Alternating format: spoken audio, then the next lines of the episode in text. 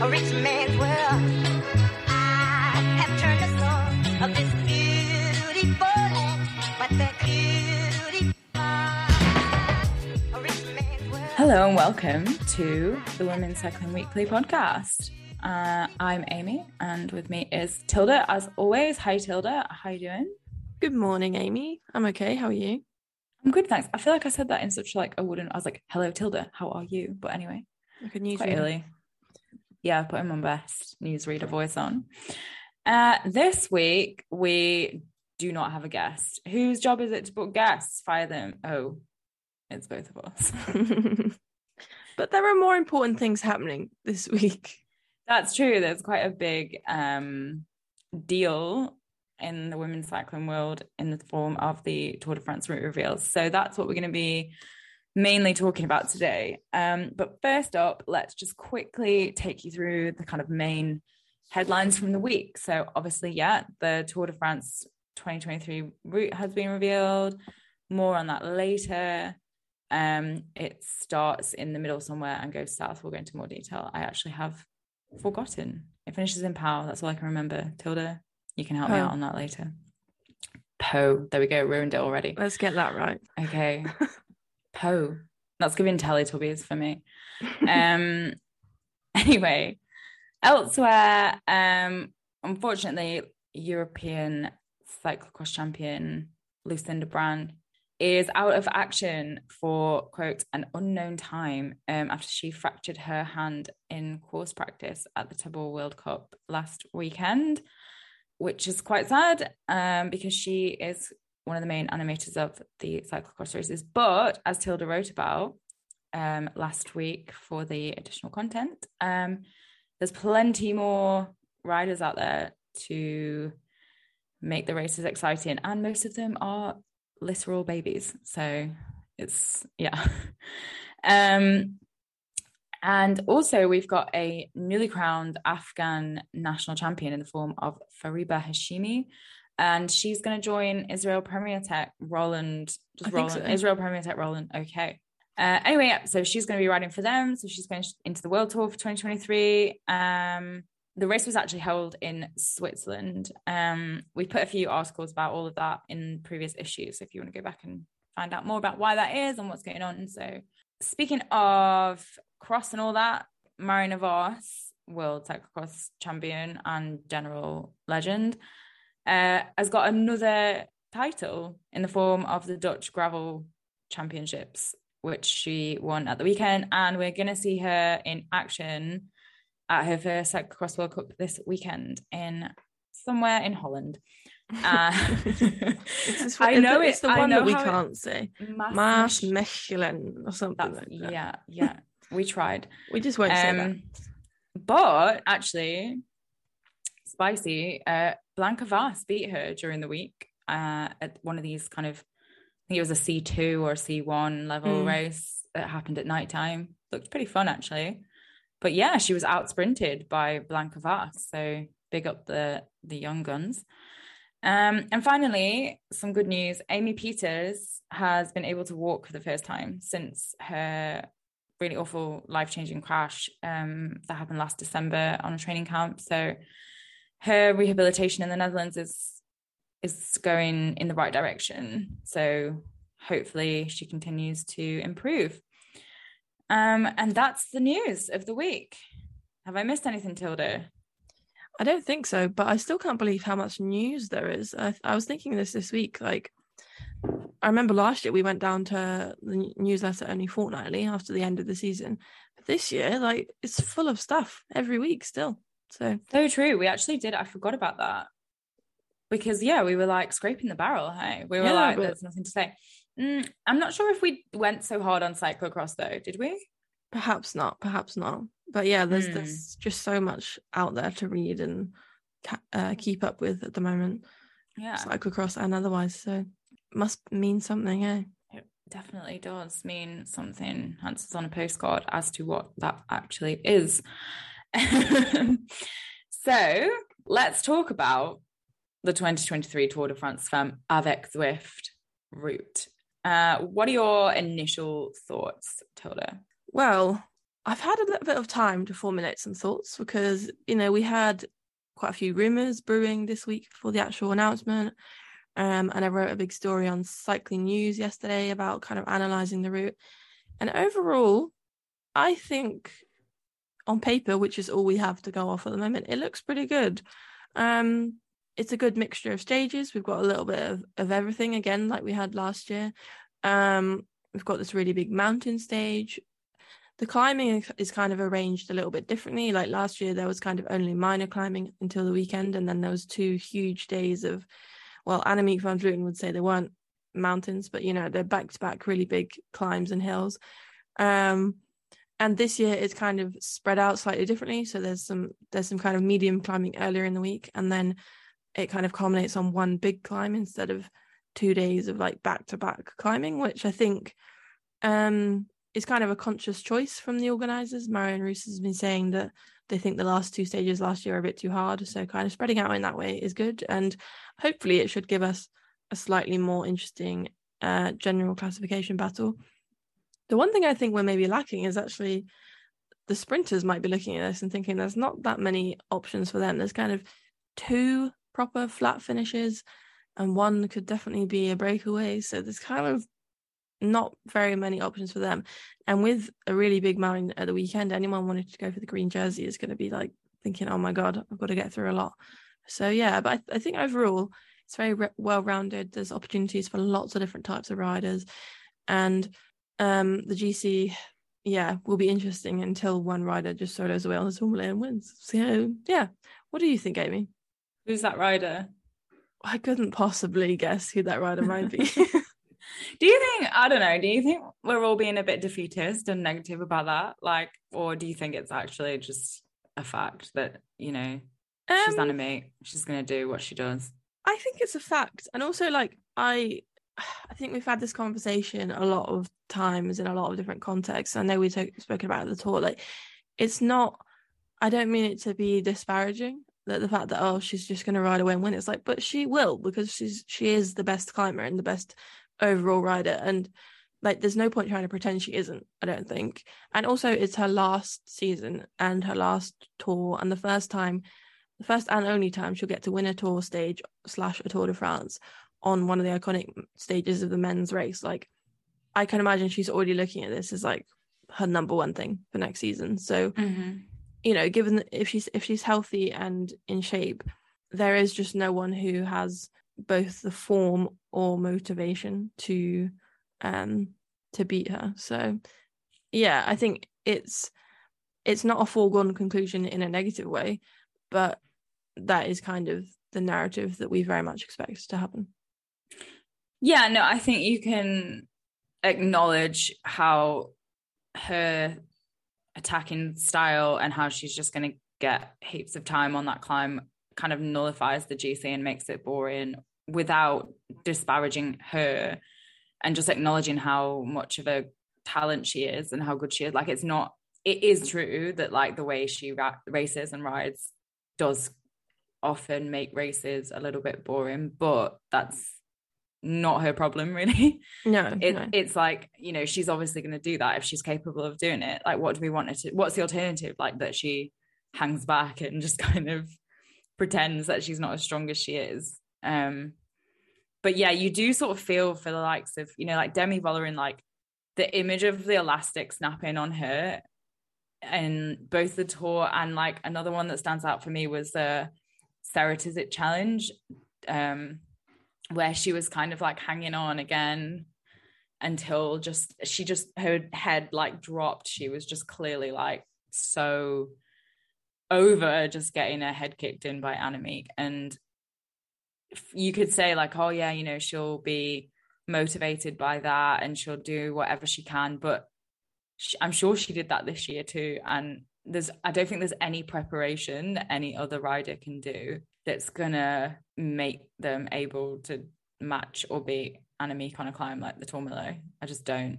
No, and I don't. Uh, I'm trying to think back to kind of uh, Demi's what Demi's thoughts and feelings were after the tour, and I don't think she had any kind of feeling that she could have done more or wasn't in good shape. Like she was in the best form of her life. And second, it was like that's the fact of the matter. But the other thing that I also kind of always want to point out to people is like next year is Annemiek van Vleuten's last year, and then after that we're going to be in a very different situation because below her everyone is pretty well matched at the moment, and Demi Vollering is what 25, 26. Like we have a lot more years of riders like Demi and Cecilie Uttrup Ludwig and everyone like that being at the top of their game with no Van Vleuten to worry about. So I think, you know, we can we can accept one more year of slightly boring racing and then we're going to be in a in a rather different scenario. Exactly. And it doesn't also take away from the rest of the race. Like the rest of the race is still going to be like this year too. Like, you know, like yes, the GC was completely kind of done and dusted by stage seven. Everyone was pretty dejected at the top of that climb. But the rest of the we weren't sat there going like, oh, the whole race has been so rubbish because of this. Like there were so many exciting stages before that. Like, you know, even the kind of the battle that was going on behind was still exciting. Like riders stood out. It was great to see. Just the event itself is enough of a spectacle to kind of cancel out any any disappointment at the fact that the GC is not going to be the most exciting thing in the world. And on that, what do we think of the time trial? Yeah, the time trial. I like the fact there is a time trial, 100%. And I think a lot of the riders will, especially, you know, yeah, Ellen Van Dijks and Joss Lowdens of the peloton who love the time trial and were calling for one last year. But I think there are going to be some people unhappy about it coming on the last day, the day after the Tourmalet, um, because it just means that it, it it is very much like a GC time trial, if that makes sense. Like mm-hmm. all the stories will be about that more so than who might win, and also everyone's everyone who's not a climber is going to be exhausted after having their legs blown off yesterday. So they might not be in kind of the top time, time trial form that they want to be in. Um, so yeah, it's it's not going to be necessarily the kind of powerful riders showing off their time trialing skills at the top of their game like they might want it to be. Um, but at the same time, I think it kind of makes sense for the race and it'll be an interesting way for it to finish. Um, a slightly more chilled way for us as journalists rather than being on the top of a mountain and have, having to come down for press conferences. It'll be a bit more straightforward. Um, and I think, you know, there can be some jeopardy and, and it's shown in the men's Tour de France. They've, they've kind of really got into this idea of this uh, final, well, for them, penultimate stage time trial. So I think it kind of works. I, I think in a in a race like this, you you, you either have to have the time trial as the first stage or the last stage. And I think on balance for this route, it, it works being the last stage. Yeah, I think they were really trying to go for that um last minute jeopardy, like in the men's tour when it was um Podge and Rog battling it out on that last Podge day. and Rog. That's their name. I, I always say name. Pog and Rog. Oh, fuck's sake. Why can't I pronounce anything? Pog and Rog. No. Okay. Anyway, those guys. Okay. Who are they anyway? We don't talk about them. Um, last day, like time gap was tight. Blah blah blah. But it's just not going to happen, is it? This one, like, it's just not going to be like that. And like you say, like everyone's going to be knackered. Like even the die-hard time trial people. Or, which side note, I heard Ned Boulting describe time trialists as the accountants of cycling, and it's so true. Um, they're not even going to be like on the best form to be, you know, appreciating this. Like, I almost think it would be better off earlier in the race, like even like as a prologue. But anyway, we're not going to rearrange the course already. Um, but also hadn't thought about the fact it makes our life easier. Love that. Mm. Love that for us. I think um my growing opinion on this is that uh the race just needs to be longer if they want to fit all these things in. Like if you want sprints and medium stages and huge mountain stages and a time trial your options are pretty limited if you're trying to fit that within eight days. Because imagine it was you know nine days or ten days and you had a time trial on the opening weekend. It wouldn't even necessarily have to be the opening day but like early on. Yeah. Um like this is kind of how the giro usually do it. That kind of makes a lot more sense. But also i do like the idea that we don't usually see like a last minute GC deciding time trial in women's races? Because you know it's usually at the start of races as a prologue. So it is interesting to see it um in that position in the race. And i'm sure the gc riders will be you know annemiek van vleuten must be happy about it but ellen van dijk is probably sitting there thinking oh i wanted a time trial so i could go out there and win it not so i could race it with like empty legs. Yeah annemiek's rubbing her hands together at this like because and the thing is it's a bit of a chicken and egg situation wherein like there aren't that many time trials in the women's world tour and not in stage races really. Like if there are they're kind of super short prologues or you know there's rarely like a decent length time trial as part of a stage race. And therefore a lot of the gc riders like the main gc contenders aren't really known for their time trialing. Kind of i don't know could you say whether or not you think like you know demi or kasia or cecilia are particularly notable time trialists like i wouldn't have a clue no, I think Demi is the best out of them. But yeah, if you think about riders like Kasia and Cecily, and you know, even chucking in like Marta and Juliette Labous, like they're not riders that you think of as as time trialists. And again, not to be always comparing it to men's cycling, but that's a big difference between women's and men's cycling is that all the best GC riders on the men's side are also good time trialists. Uh, and that just hasn't translated because they aren't usually GC races. They're these like prologues um, that aren't, you know, if it's five kilometers, it doesn't matter if you lose a few seconds because it's not that big of a deal. Um, so yeah, I think it's kind of will be interesting to see how this continues and how it affects like GC riders of the future because if Kasia Niewiadoma, for example, wants to repeat her podium, she can't be losing 30, 40 seconds on that final uh time trial. Yeah, she's got to get a time trial on. She's got to get practicing. They all have, I guess. I guess that's the thing is that the route's been released now, and they could, they have time to kind of work on those skills. I don't know if that's enough time to like drastically improve your time trialing. I like I genuinely don't know. I've never mm. tried. Um, but yeah, it's uh it just kind of play. I think that just even more than the Tourmalet possibly plays into Annemiek's hands because let's not forget she is a former world and current Olympic time trial champion. Um, this is right in her, her like territory. It's her strong point. So yeah, but apart from these two Annemiek van Vleuten stages, what else have we got going on? There's no gravel this year, which I'm actually a little bit sad about. Not that there yeah. has to always be gravel yeah, not necessarily gravel, but just like something a little yeah, bit a little spicy. Mm-hmm. Like yeah, I don't. I I'm aware that there's not really cobbles in the middle of France and the southwest, but you know, something a little bit out there. But no, unfortunately, we're sticking to the tarmac this year. There's kind of no like.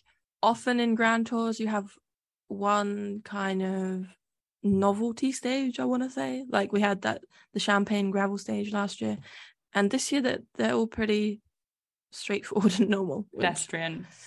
Is, you know, fine. Um, I really like the opening stage, you know. I think they've gone pretty bold on that stage. Uh, it starts and finishes in Clermont-Ferrand. Um, and it's it's kind of a boring beginning, nice and flat, and then it gets a little bit bumpy, and then you have um with 10k from the finish, a two kilometer, seven percent climb.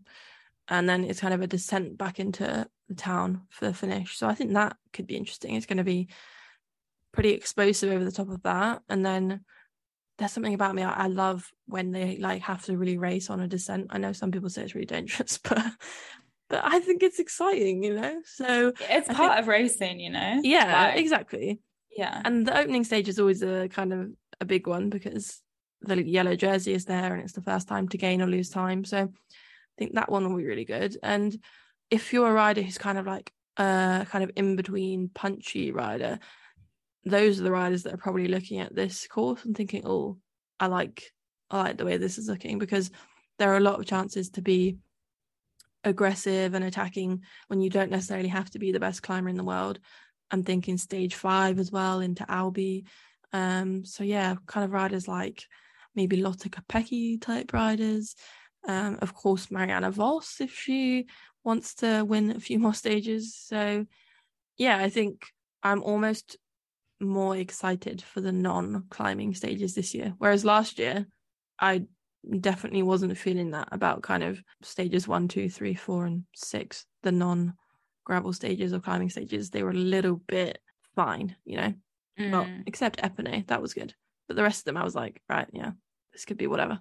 Épernay was the one with the steep climb to the finish. Mhm. Mm-hmm. Cecilia one. Yeah, that was a good one. And the circuit around the finish as well. I love Yeah. that circuit.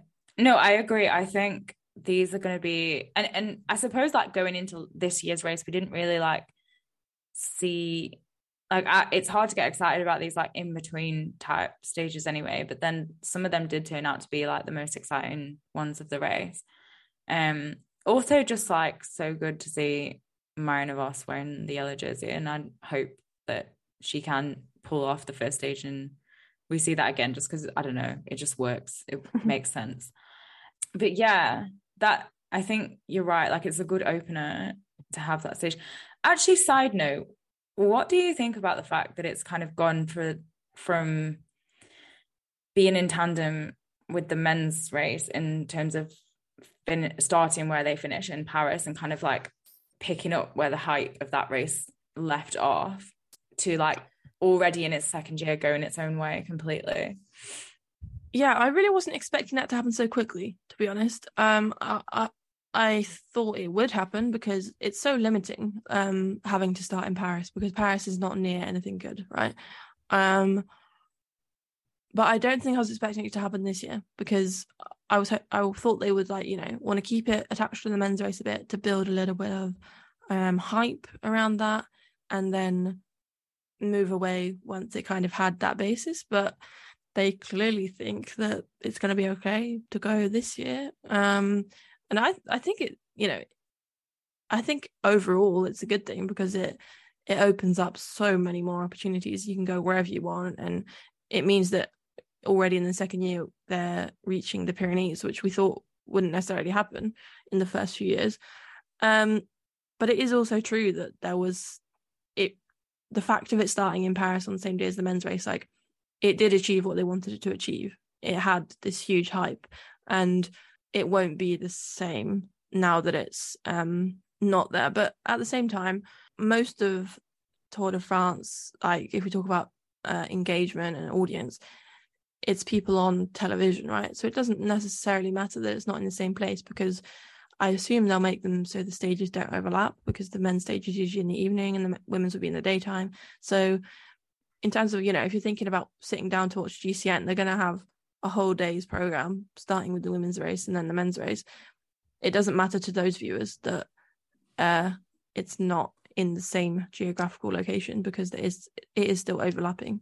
Yeah. Yeah, I'm a bit like conflicted, like a bit torn about um it not going in going to Paris or as much as like obviously it logistically makes sense. I was al- almost expecting the same start and then like a really long transfer somewhere. Mm. Um but part of me is like fully like it should go its own way, like good for them. But then also like the thing is with, with it is that it is the Tour de France and like I don't I'm not one of these people who's like, no, women's cycling needs to be completely different to men's cycling. Like, we shouldn't follow any of the same like patterns and races, like because it's still sep- it's still a separate thing. It's still got its own like protagonist. It's the a different kind of racing, but like the history of the sport, like inev- like it's just a, the truth that it's kind of being formed by men's races, but that doesn't mean that women should just have like a completely different calendar because the structure of the sport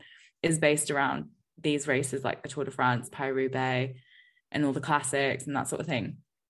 And I think like not the women's race not being able to kind of like experience that because it's such hallowed ground for cycling the Champs Elysees is a bit of a shame. But then obviously, you know, we did have it this year and hopefully in the future, like when the race gets longer and it's more established like it, there can still be that that link somewhere but it is interesting it will be interesting to see like if the pickup from the back of the men's race is the same this next time as it was this year because i do think that like it was this really the narrative of it was like this sequence where like the men's race finished, people still wanted to watch the Tour de France. Like, I mean, God knows what's wrong with people that they can watch four weeks of racing on the trot. Um, but they wanted to watch more, and then the women's race was happening, and then that's why. But I think actually, with it being the Tour de France, it, it, it only takes one year to establish itself, and I think people will be like, having watched it this year, oh yeah, the women's Tour de France, and they will still watch it even if it's not like totally linked to the men's race. Does that make sense? I don't know if I just made any sense at all.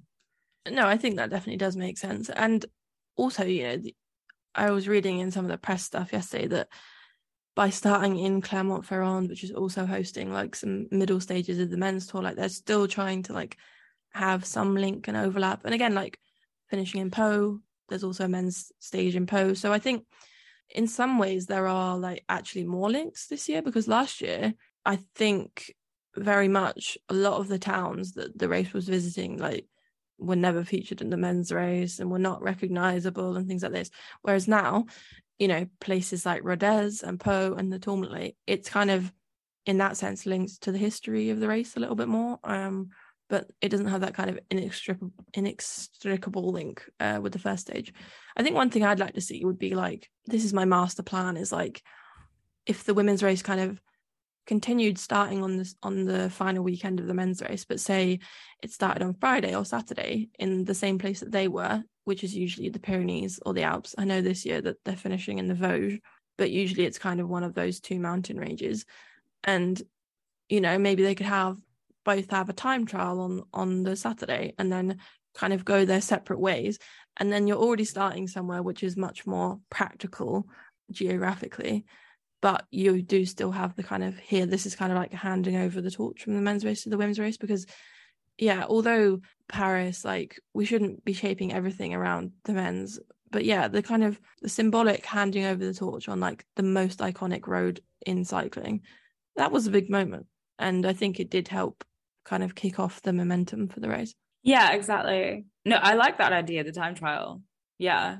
Because Mm. I yeah, I do think there has to be it, it's just it's just the truth that men's racing has a much bigger audience and if women's can piggyback from that i actually don't see the issue but that's a wider thing to talk about i guess but like But yeah, it's it's there to take advantage of. Like, yeah you know, it shouldn't be used as like a stick to beat women cycling with or like a box to put it in. But if you can take advantage of this huge audience that's there and could be persuaded to like move over to women's cycling, like that is what we need to do. Like, and there are much more the whole audience of the men's Tour de France is a much more better target than like, okay, we need to like attract random people who aren't already cycling fans. Like you may as well start with people that you know are already into the sport. On the flip side of that though a lot of people watch the tour de france who don't ordinarily watch other races so like I mean, my dad's an example. Like, he will never watch. He doesn't even really know what like Paris Roubaix is, but he watches the Tour de France every single year, and he watched the women's Tour de France. Whereas he wouldn't watch a women's like Amstel Gold race. You know, like I don't know why I use that as an example. Um, so you also with the Tour de France, you get this kind of like um, what's the word? It, you get the audience that just kind of like might stumble over, across it, like, oh yeah, Mm. it's cycling the Tour de France, like it's that household name, to use that classic phrase. So you do get this kind of mix because I think also the people the people that are harder to convince coming over from the men's side potentially are the diehard fans who are just like, no, This is why would or I? whatever. Yeah, yeah, yeah, yeah. They're like, um, this isn't exactly the same as the racing I'm used to watching, so I don't want to watch it. Um, whereas if you get someone who's like a bit of a blank slate, then they might just pick up women's racing and be like, yeah, this is exciting, whatever. Mm. Yeah, and I, I think also, I it kind of made me think just that like um this year in the UK. So obviously most people in the UK, like your dad, who watched the tour, are watching on ITV probably because it's Mhm. free to air. And this year ITV didn't have the rights to the women's race, but they did uh, cover the race in their um show on the final day. They interviewed, I think they interviewed Lorena, um, and it was kind of talked about as if as if like you know like that's happening now. They spoke about in commentary. This happened earlier in the day. It was kind of made aware to that audience. that is a slightly different thing from the commentator sitting there and saying, "Oh yeah, and by the way, 300 miles away in Clermont-Ferrand, the women's race is also happening, but we don't have anything to bring you from that." Like so, it does also kind of help from practical reasons and and there's kind of more overlap like everyone was covering that first stage because everyone was already there whereas like this yeah, the year, press like- room was so full. yeah And they had free bananas. And then the next day, the free bananas were gone. yeah whereas this year we're going to start off with no free bananas and it will be just the kind of women's cycling press which again it is good that we're establishing our own uh little niche but also the fact that that one day was like massive and broadcast to the whole world and covered by all the biggest cycling journalists was undeniably uh a benefit to the race Yeah, for sure.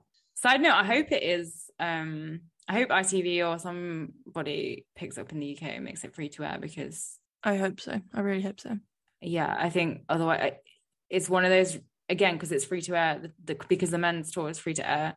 There's like the same audience is not the same one who's signing up for like GCN Plus, for example, like because they only watch the tour. So anyway, that's a bit of a bit of a Different rabbit hole. question. Um, yeah. What else have we got to say about the route, or shall we take a look at what some of the riders have to say?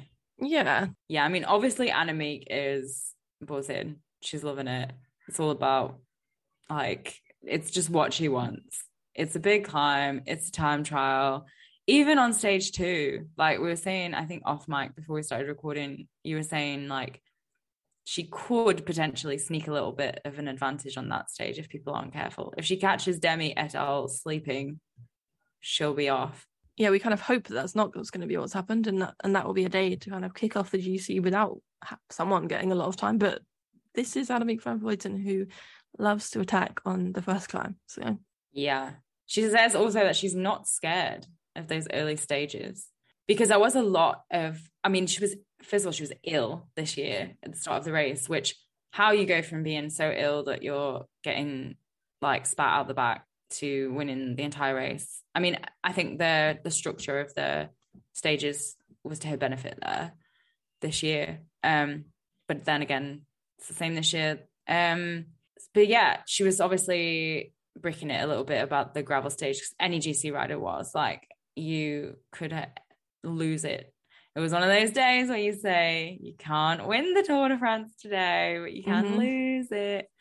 Um, which we saw like Mavi Garcia have a mare. Um, yeah. So yeah, she's not scared. Um, she said it will be hard and sometimes hard to control. So I will also need my team. But that in the end is also the Tour de France. Also the Tour de France. Um Normally, her team I would need my team.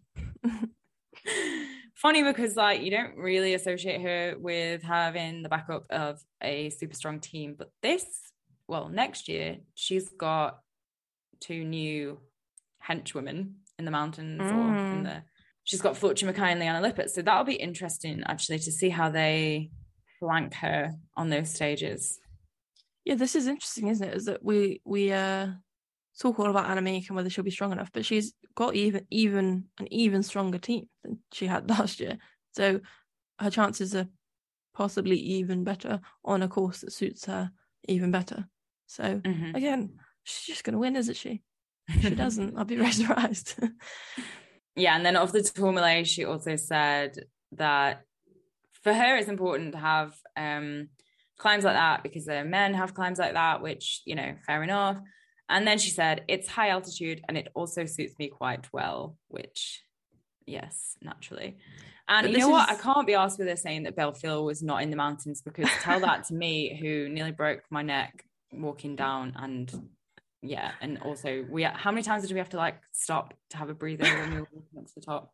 It's actually Yeah. embarrassing. That was a mountain. I'm sorry. Th- but this is the woman who said that ideally she'd want she wants to race Alpe. So you know her her ideas of mountains are above ours, perhaps. Yeah, actually, yeah, that's yeah, very true. We are not anywhere near here physiologically, and if we were, we would be racing in the Tour de France so, instead of walking up it. Like, oh, anyway, Uh, yeah, not much else to say really about what Annemiek reckons. Like, obviously, she's loving it. Obviously, she's rubbing her hands together about the Tourmalet. She's rubbing her hands together about the time trial. She she circled it fifty times in red on her calendar. Yeah. Who else? Who else has said their piece? Um. Well, Demi from her holidays sent it sent out a little video. Oh, where everyone. is she? She's in Italy, Oh, having a lovely. very lovely time. Yes. nice. So a lot of people were not at, at the tour presentation because there's more important things to do in the off season. But yeah, Demi said, um, well, everyone's usually quite non-committal about this, aren't they? But she was pretty Mm. positive about it. Um, she was saying it might be more exciting because there's only one big mountain stage instead of two, like last year. Again, she also likes the addition of a time trial. Uh, and again, like a lot of riders, they are already thinking about those first stages because if we if we think this year that the the opening stages though not extremely hard, were pretty hectic um, and tense in the peloton. Throw in some difficult climbs, and you're you, you're kind of asking for more trouble. So, yeah, they're kind of already thinking about that. But yeah, she said she can't wait to go and recon the Tourmalet. Do you think we'll see actually um riders like her and the other GC contenders be a bit more conservative with how they race the first like six stages of the race just because they'll know that they've just got this kind of one opportunity to make sure they don't lose like a ridiculous amount of time to Annemiek on the Tourmalet. Um, it- mm, I think Demi and Annemiek would ideally like to do that, but the flip side of that is that you have riders like Kasia Niewiadoma, who knows she's going to lose a lot of time on the Tourmalet, would just be like, "Well, fuck it, I will, I will attack on stage two because this is where I can attack and take time." Um, and so yeah, Demi and Annemiek would probably rather just have a more chill start, but riders like Kasia, thinking also Elisa Longo Borghini, like they will just attack because they know that the Tourmalet is not for them. So if they want to have any chance at uh you know winning a hilly stage or getting some time that they have to go then so yeah i think unfortunately there's too much interest in kind of animating a stage regardless of what that kind of means overall um so they will take the opportunities where they come Yeah, I think for the likes of them, they'll. I, I think if you ask them, like, would you rather be third overall or win a stage? I think winning a stage comes with more prestige, more of a, especially for someone like Kasia who doesn't often get the opportunity to win or kind of finds she's it's evaded her so far like a big big win. So I think yeah, they'd sort of see this route and and change their tack from GC to stage hunting maybe. So yeah which is good. It's good for us watching and writing and talking about it. So yeah it is um speaking of kasia one of the only riders who has actually ridden the tourmalet is her teammate elise chabbey interestingly she said she doesn't remember very much of it but it was very hard So- That's good insight. it's about, I mean, I don't know, like I'm not a mountains nerd, but for some context, it's kind of a it's kind of a climb that should take an hour, an hour 15. It's quite a long climb. oh my Um, god, okay. Did you see who the current Strava Queen of the Mountains holder is? Little No, I saw your notes, but I actually Yes. didn't go and look. Uh is it do you want me to guess? Yeah, I Is it guessed someone- it correctly. Someone asked me. Is it Guess, actually and I was like, no, Is it I mean I want to say Annemiek, but no, it's obviously not. she wouldn't- no. It was set in Um, 2014 for, that's a clue. Emma Pooley. Emma Pooley. Yeah. Okay. And she did it in 59, 54 or something like that. So yeah, Wow. Okay. it's it's you know that kind of puts in context it's it's a very long climb um but also that's an interesting benchmark to see how fast they will do it in this tour because we are eight years deep into women's cycling since then uh Very So- true. Although she was an unbelievable climber. she was she was still. Um wow, yeah, okay. That is a long climb. Mm.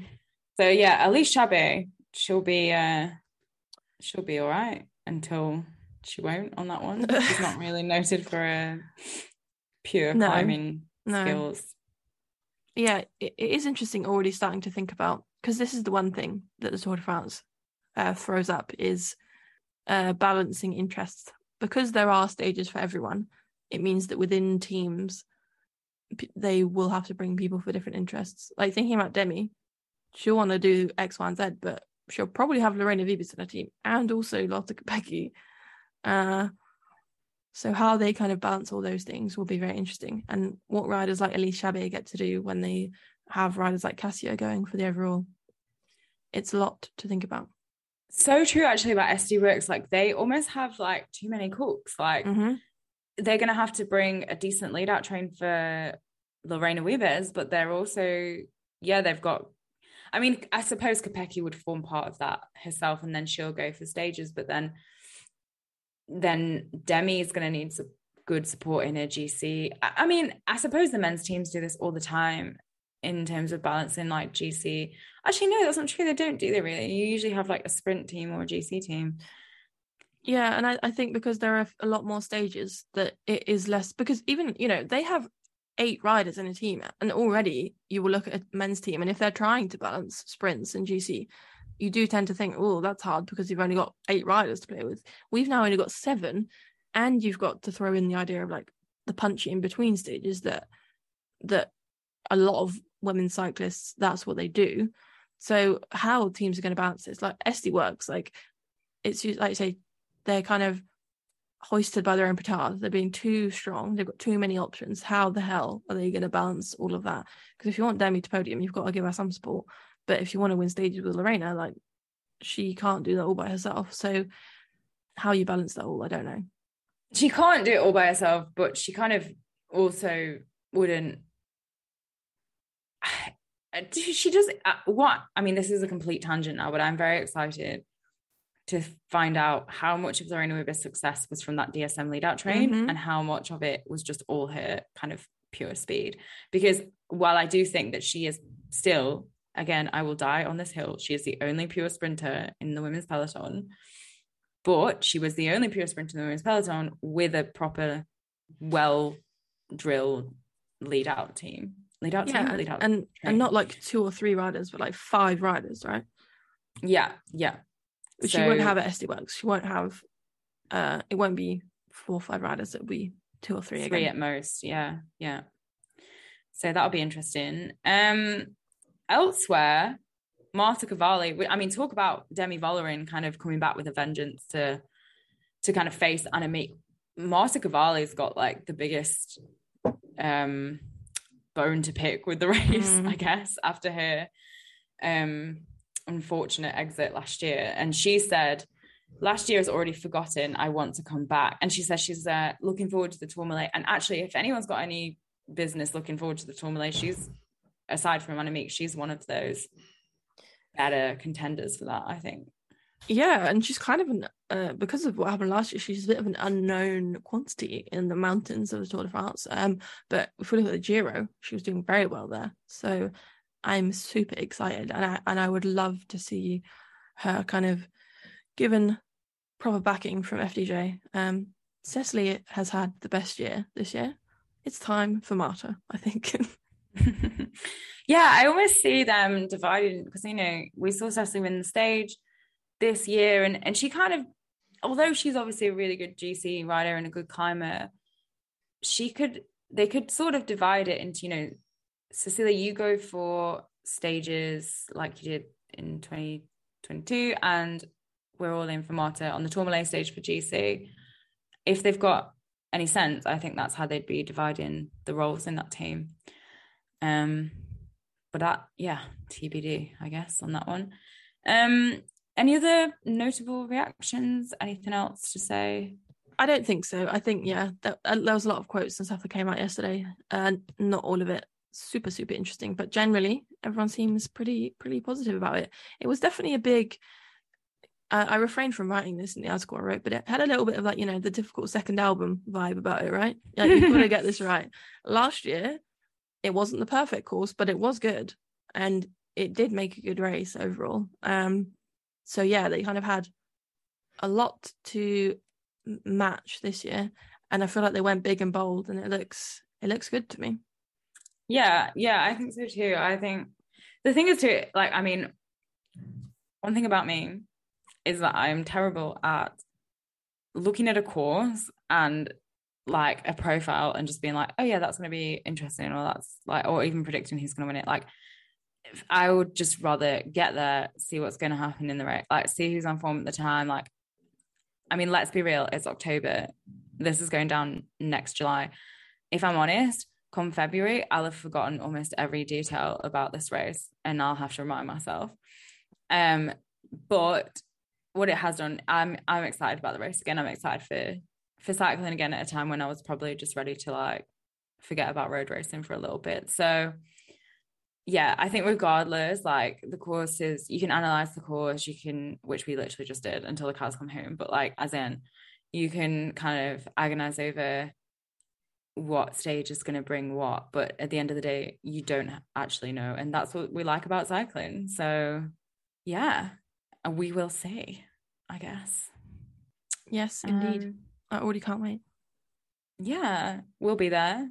I mean, who knows? Just like you can't say that Annemiek's definitely going to win, you can't say we're definitely going to be there, but we'll do our best. That's the thing. Looking at it and thinking, I'm thinking, oh, I'm going to go to all these places, just wildly assuming that I will be there. But you know, Of course, we're going to be not? there. We're Cycling Weekly is going to be there. If we don't get commissioned by anybody else, we're say we're sending ourselves. it's closer to home for me as well, actually. So thanks for that, everyone. Thanks, Marion Rousse. It's going to be good, I think. And again, let's just park this now, forget about it until next year, because realistically, there's a lot more going on right now. but uh, it's nice. It's nice to have a little taste of like the Tour de France in July, in the middle of October. Um, so yeah, let us know what you think. If you like this course, if you absolutely hate it, if you're looking forward to seeing Annemiek wave goodbye to everybody at the bottom of the Tourmalet or not. Um, if you think we're completely wrong about anything we've said, and if you think someone else might win, let us know that too. We, yeah, you know where to find us, the newsletter or at us on social media if you want to do that too. Um, all right, I'm going to end this now before I start rambling even more. Uh, thanks for joining us this week. Next week we will have a guest. It's Emilie Moberg, who is a newly retired rider that you've probably heard of. Uh, she raced for the Col Wahoo, and she's also of the family who run the Tour of Scandinavia slash Battle of the North, formerly the Ladies Tour of Norway, of chicken suit wearing fame. So we're going to So hear that's from All her. we're going to ask her about oh, chickens. yeah. What else is there to say? Just chickens. no, we're going to talk about her career, which has been very long, actually. Like she's got a lot of experience. Um, we're going to talk about that race, of course, and what's next for her. So tune in next week if you want to listen to that. And thanks for joining in again. Bye. Bye.